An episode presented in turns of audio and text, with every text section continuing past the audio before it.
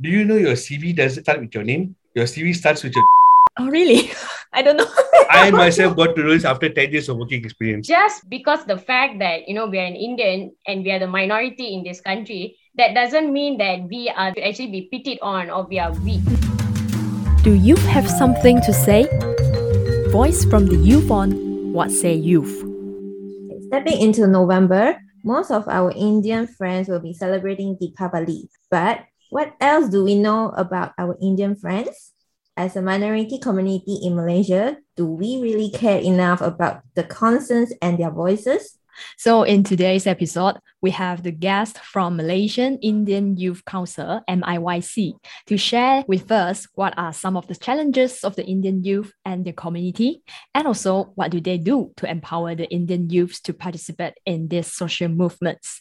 Let us welcome Mr. Sanjay, the National Vice President of MIYC, and also finalist of Ratu Bumi Malaysia, Miss Sanglisha. Welcome to the show. Hi, thank you.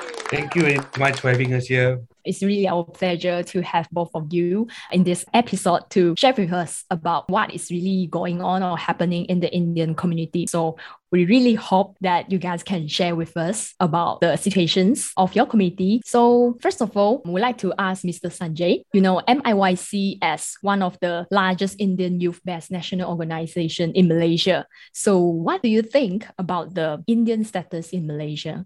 First of all, let me give you a brief introduction about MIYC, Malaysian Indian Youth Council. Okay, this particular organization has been established for past 30 years in Malaysia. And we are established in about 13 states with about 115 active branches currently. Wow. Yep. So among us, we have about, I can comfortably tell you about 4,000 to 5,000 plus Indian youths under the umbrella of MIYC. And we are also an affiliate member of Majlis Belia Malaysia, which is under Kementerian Belia dan Sukan.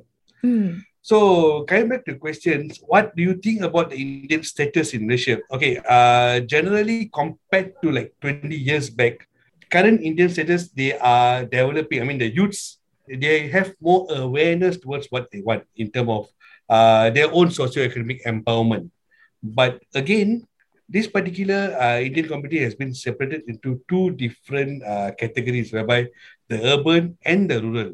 The urban ones often get updated of whatever they need, but very, very less information or very rare information reach the rural ones. So this is what's happening currently, whereby the ones who have been getting the information are moving forward. The ones who are not, they're still stagnant over there. So do you mean that there is actually a gap between the Indian youth from the rural area and also the urban? Huge. There is a huge gap between these two living style, you see, because I have also approached the ones in the rural where they are still not aware that there are certain opportunities for them out there. They're still not aware of those things. And they are more concentrated on to their daily earning. I mean, I wouldn't blame them. You know, there's the saying, kais pagi makan pagi, kais petang makan petang, whereby they have to work daily to earn their daily earnings. And the kids also, there are ones who got no proper uniform to go to school, whereby in rural areas, whereby kids still wear slipper to school.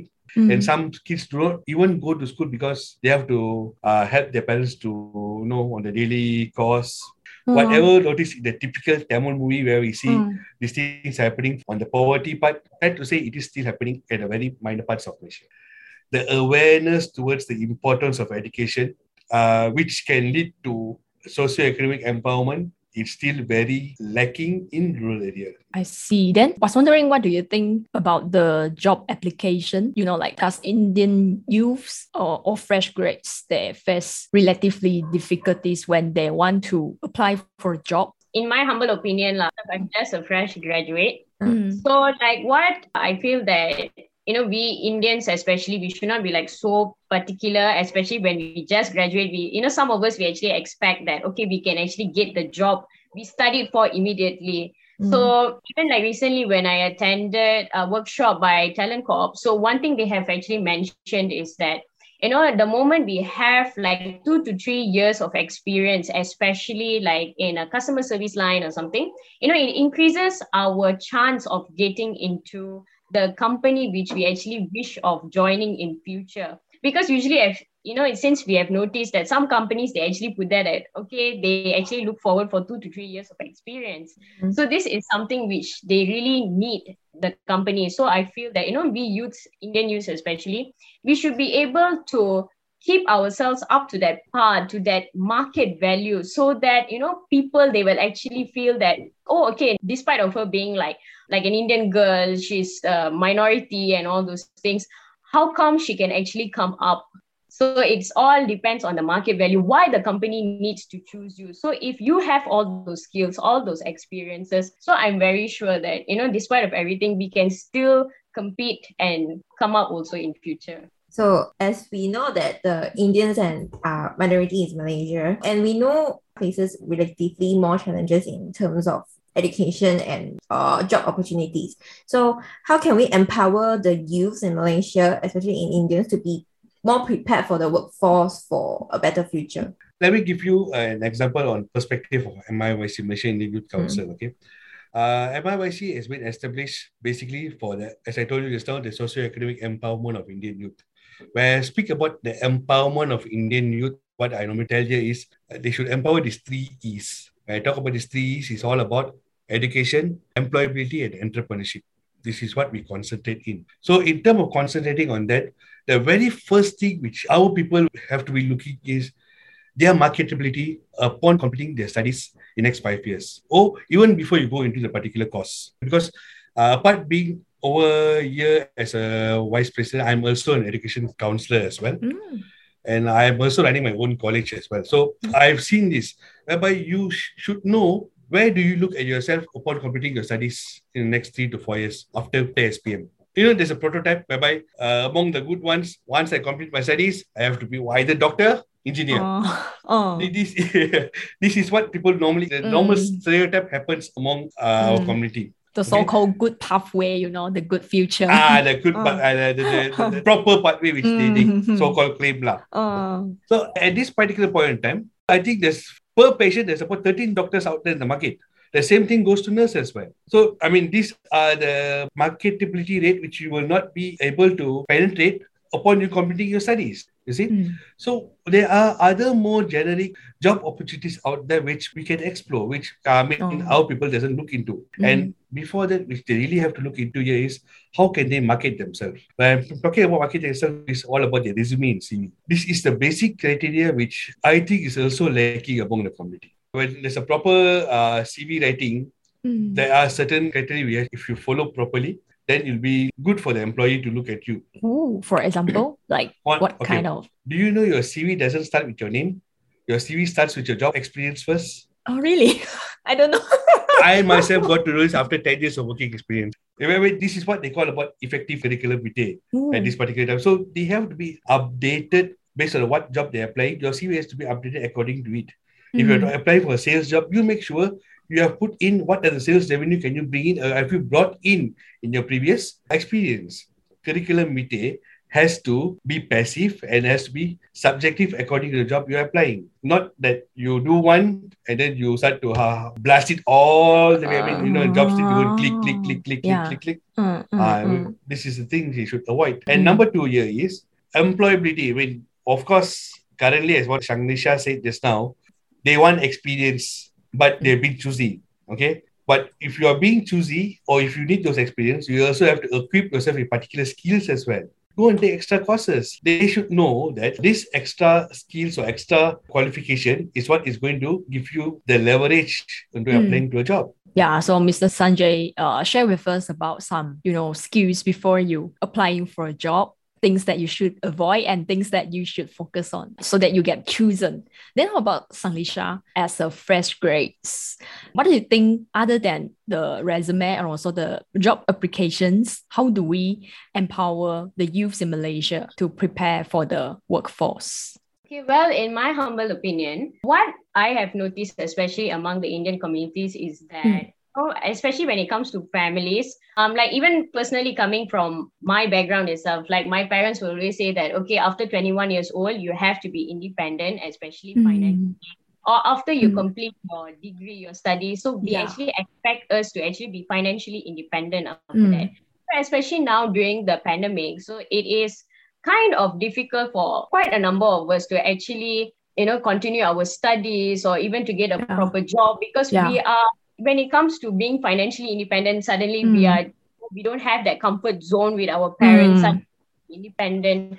So that's where we tend to struggle. That's when we actually tend to actually choose that, okay, whether it's education or it's studies, or can we actually cope up by doing both? So those are the challenges we actually face, especially like us. Like, because I myself being a double degree student, even when I go and for job applications and all that, the main thing is they actually notice is that, okay, experience. And on top of that, you know, degree itself, it's not enough. Like I have my aunt who was previously a human resource manager at Saim W. So she said actually 10% of those in Saim W are actually master's holders. Wow. So, you know, it's very competitive. Exactly. So for us Indians, so we really need to go up. Like I mentioned previously, our market value, we really need to go up there. But at the same time, we are also financially like can be struggling because of that. Our parents wanting us to be independent. So that is how, like, you know, we have to like pandai lah, try to juggle, or like, you know, we have to choose very wisely of, you know, how we are going to do things in future and then our job. So that's what I believe lah. So do you think that it's actually because of the races, you know, so-called to make us have to struggle more or to be more hardworking in order to get the things that we deserve? Actually, I won't say race, because one thing I've noticed is that, you know, to even apply for certain jobs, the requirement, they need like Mandarin language or something. Okay, so I won't say that it's a racial issue. It is something that we are lacking, because perhaps actually wants us to speak in Mandarin, but we don't have the Mandarin language. We cannot speak the language. So that is something which we are already lacking. So again, market value, what makes you different from the rest? Why let Chinese own company? Why should they pick an Indian like me? Why it should be purely that, oh, okay, I am talented, I am capable, I can bring value to this company, not that to fulfill the quota of having an Indian. So that is something which is really important, actually. Yeah, the market value, which is a very good point. We really have to keep improving ourselves, you know, get yourself to fulfill the value. We also learned that MIYC works with state government. So can Mr. Sanjay share with us, like, what initiative that were implemented in recent years? To be very transparent to you guys, basically we were more into an charity-based organization. We were looking into fulfill the current situation of poverty of Indian youth. And the initiative which has been brought down from MIYC for our Indian youths currently from national level here is, we have taken up a certain initiative to empower, as I told you, the socio-economic of Indian youths. A few things I can tell you guys here is, we have a certain bureaus under our national level, which is under the Education Bureau. We have tied up with certain reputable private universities in Malaysia, whereby they can offer the same scholarship or the same course fees for our Indian youths in the same part as the government universities as well. Oh, that's nice. Yeah, because as we all know, there are certain quotas when we want to get into the government universities for Indian youths. I mean, these things happen. So arguing and looking into these things, I thought, why don't we look into alternatives? There are good private universities who are able to provide the same level of education as government universities. So we have tied up with them, and we have our Indian youths going into the particular universities in terms of giving them educational opportunities. Oh, okay. And the second part here is in terms of employability, which is especially during this pandemic situation. We have also had a very good collaboration with Perkeso, Perkeso and My Future Jobs, whereby we have identified Indian youths are looking for opportunities and have lost their job due to this pandemic. We have gathered their details and passed it over to Perkeso. And they're filtered and they've got job for these people. This is what we've been working on. And we also have other initiative where we are looking on tying up with Tekun to get some business loan for our Indian youths who are interested to do business. And we are also working with MaFran. MaFran is under Majlis William Nishir, where they have tied up with Bank Islam to get 0% interest business loan for youths as well.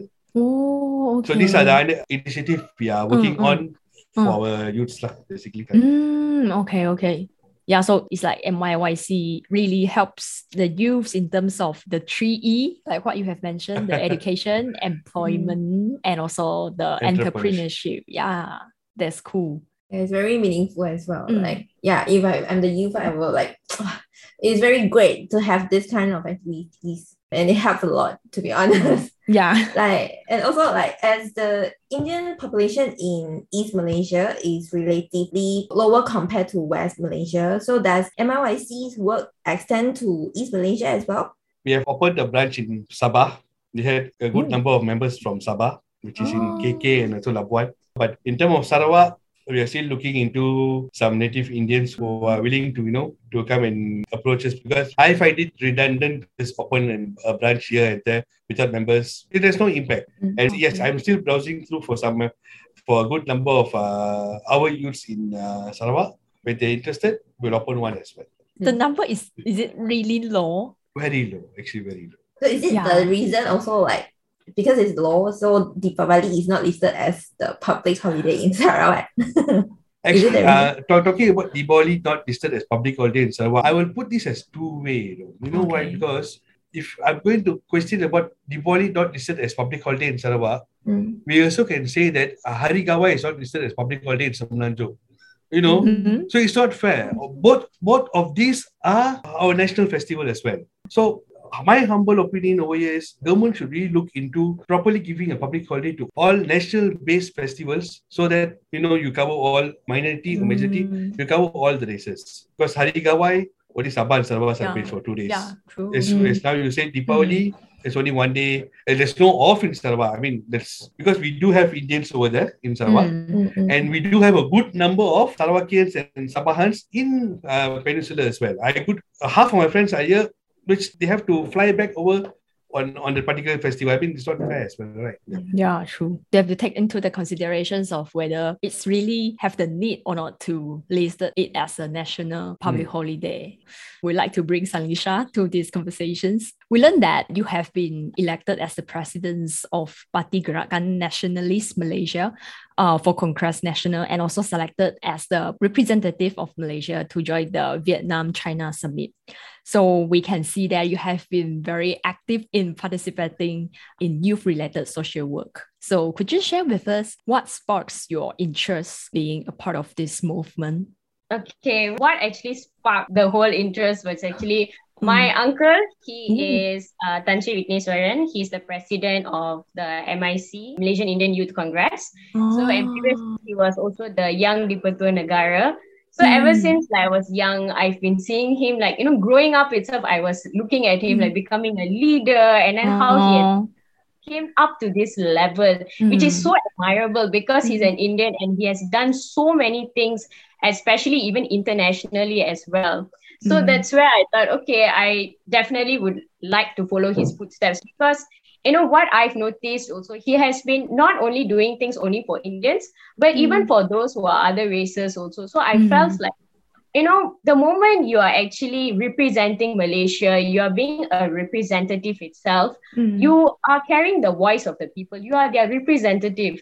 So what will you actually be carrying forward? How are you going to like make sure that all those people who are depending on you, their voices are being heard? So like even when I was a representative for the ASEAN China Young Leaders Summit as the president of Vietnam, socialist president of Vietnam, you know, I was able to not only talk about what are the issues being faced in Vietnam, but also there were also certain times where as a Malaysian itself, I get to actually talk further, like, you know, especially on women empowerment issues and all those things. Yeah, so what actually really sparked the whole thing until I came up to this level. Okay, very cool. And also, Sanlisha, we also learned that you actually joined the Parliament Wanita Muda conference in August this year, right?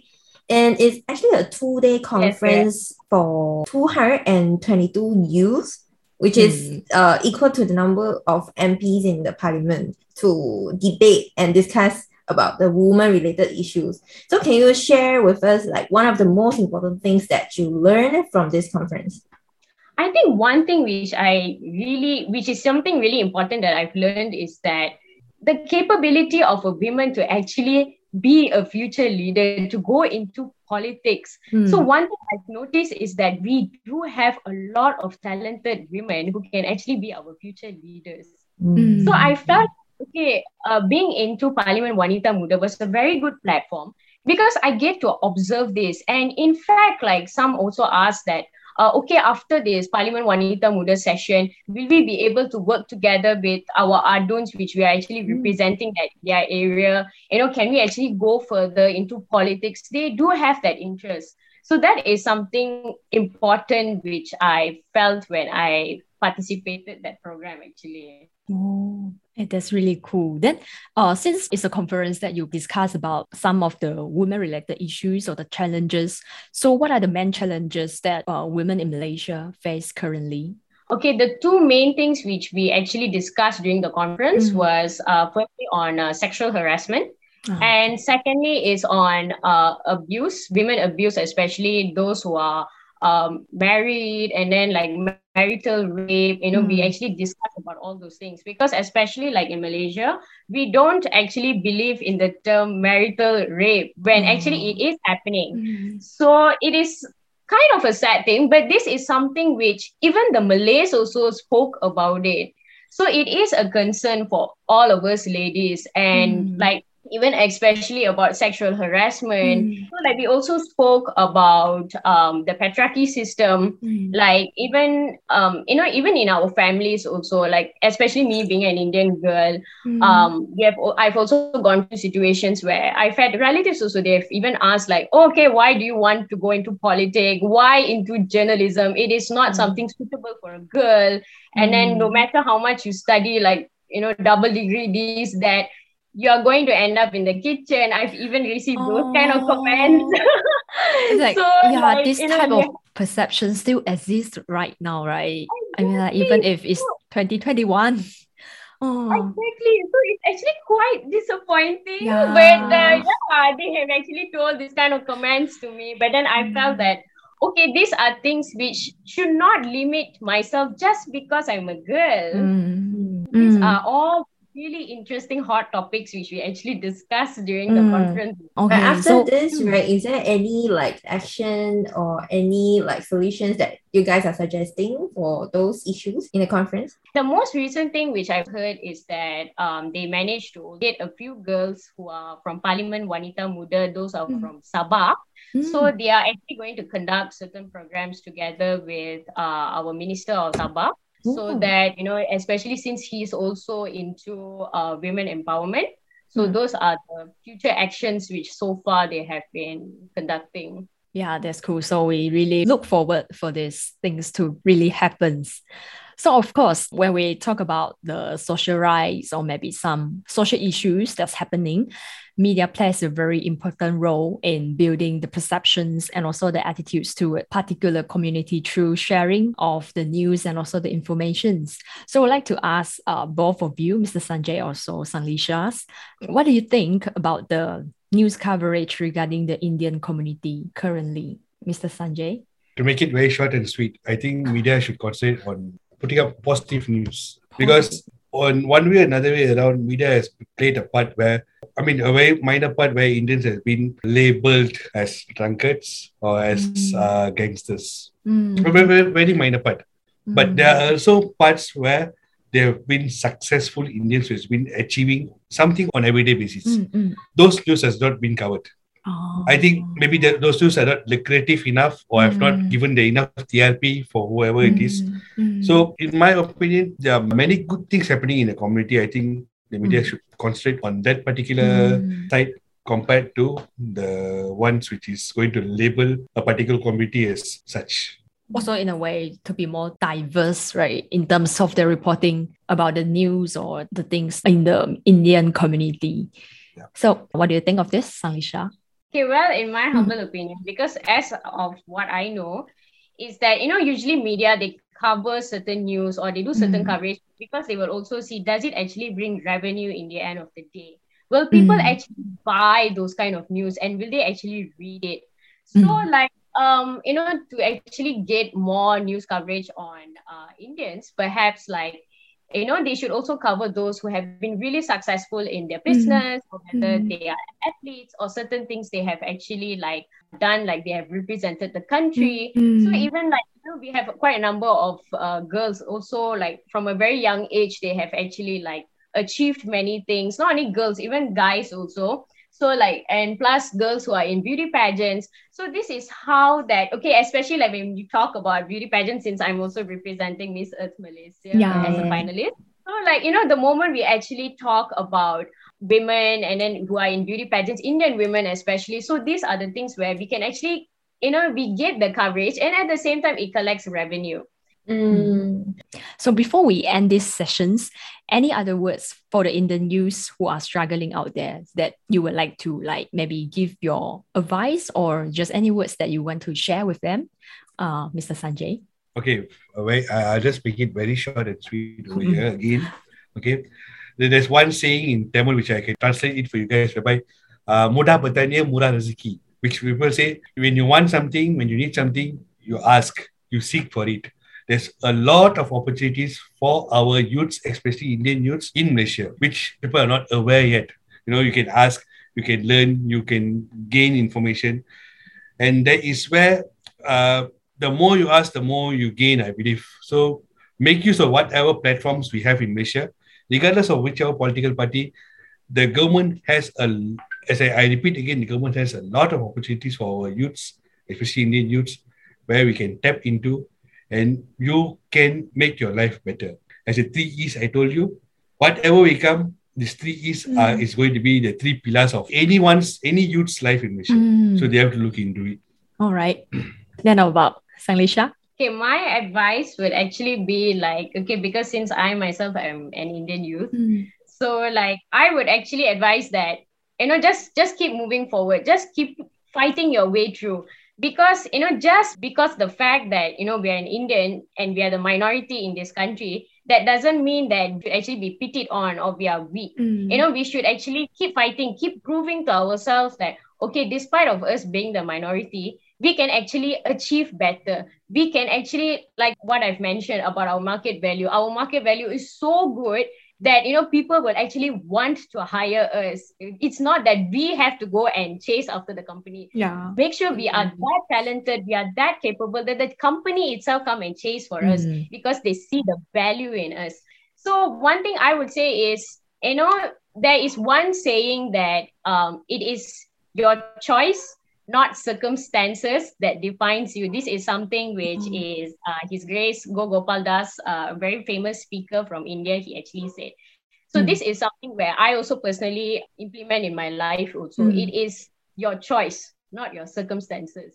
Okay? Just because we are the minority, just because we are looked like we are not able to really come up because of some so-called racial things and all that, that should not, you know, be in our head. Just because you're an Indian doesn't mean that you're small. You are actually big.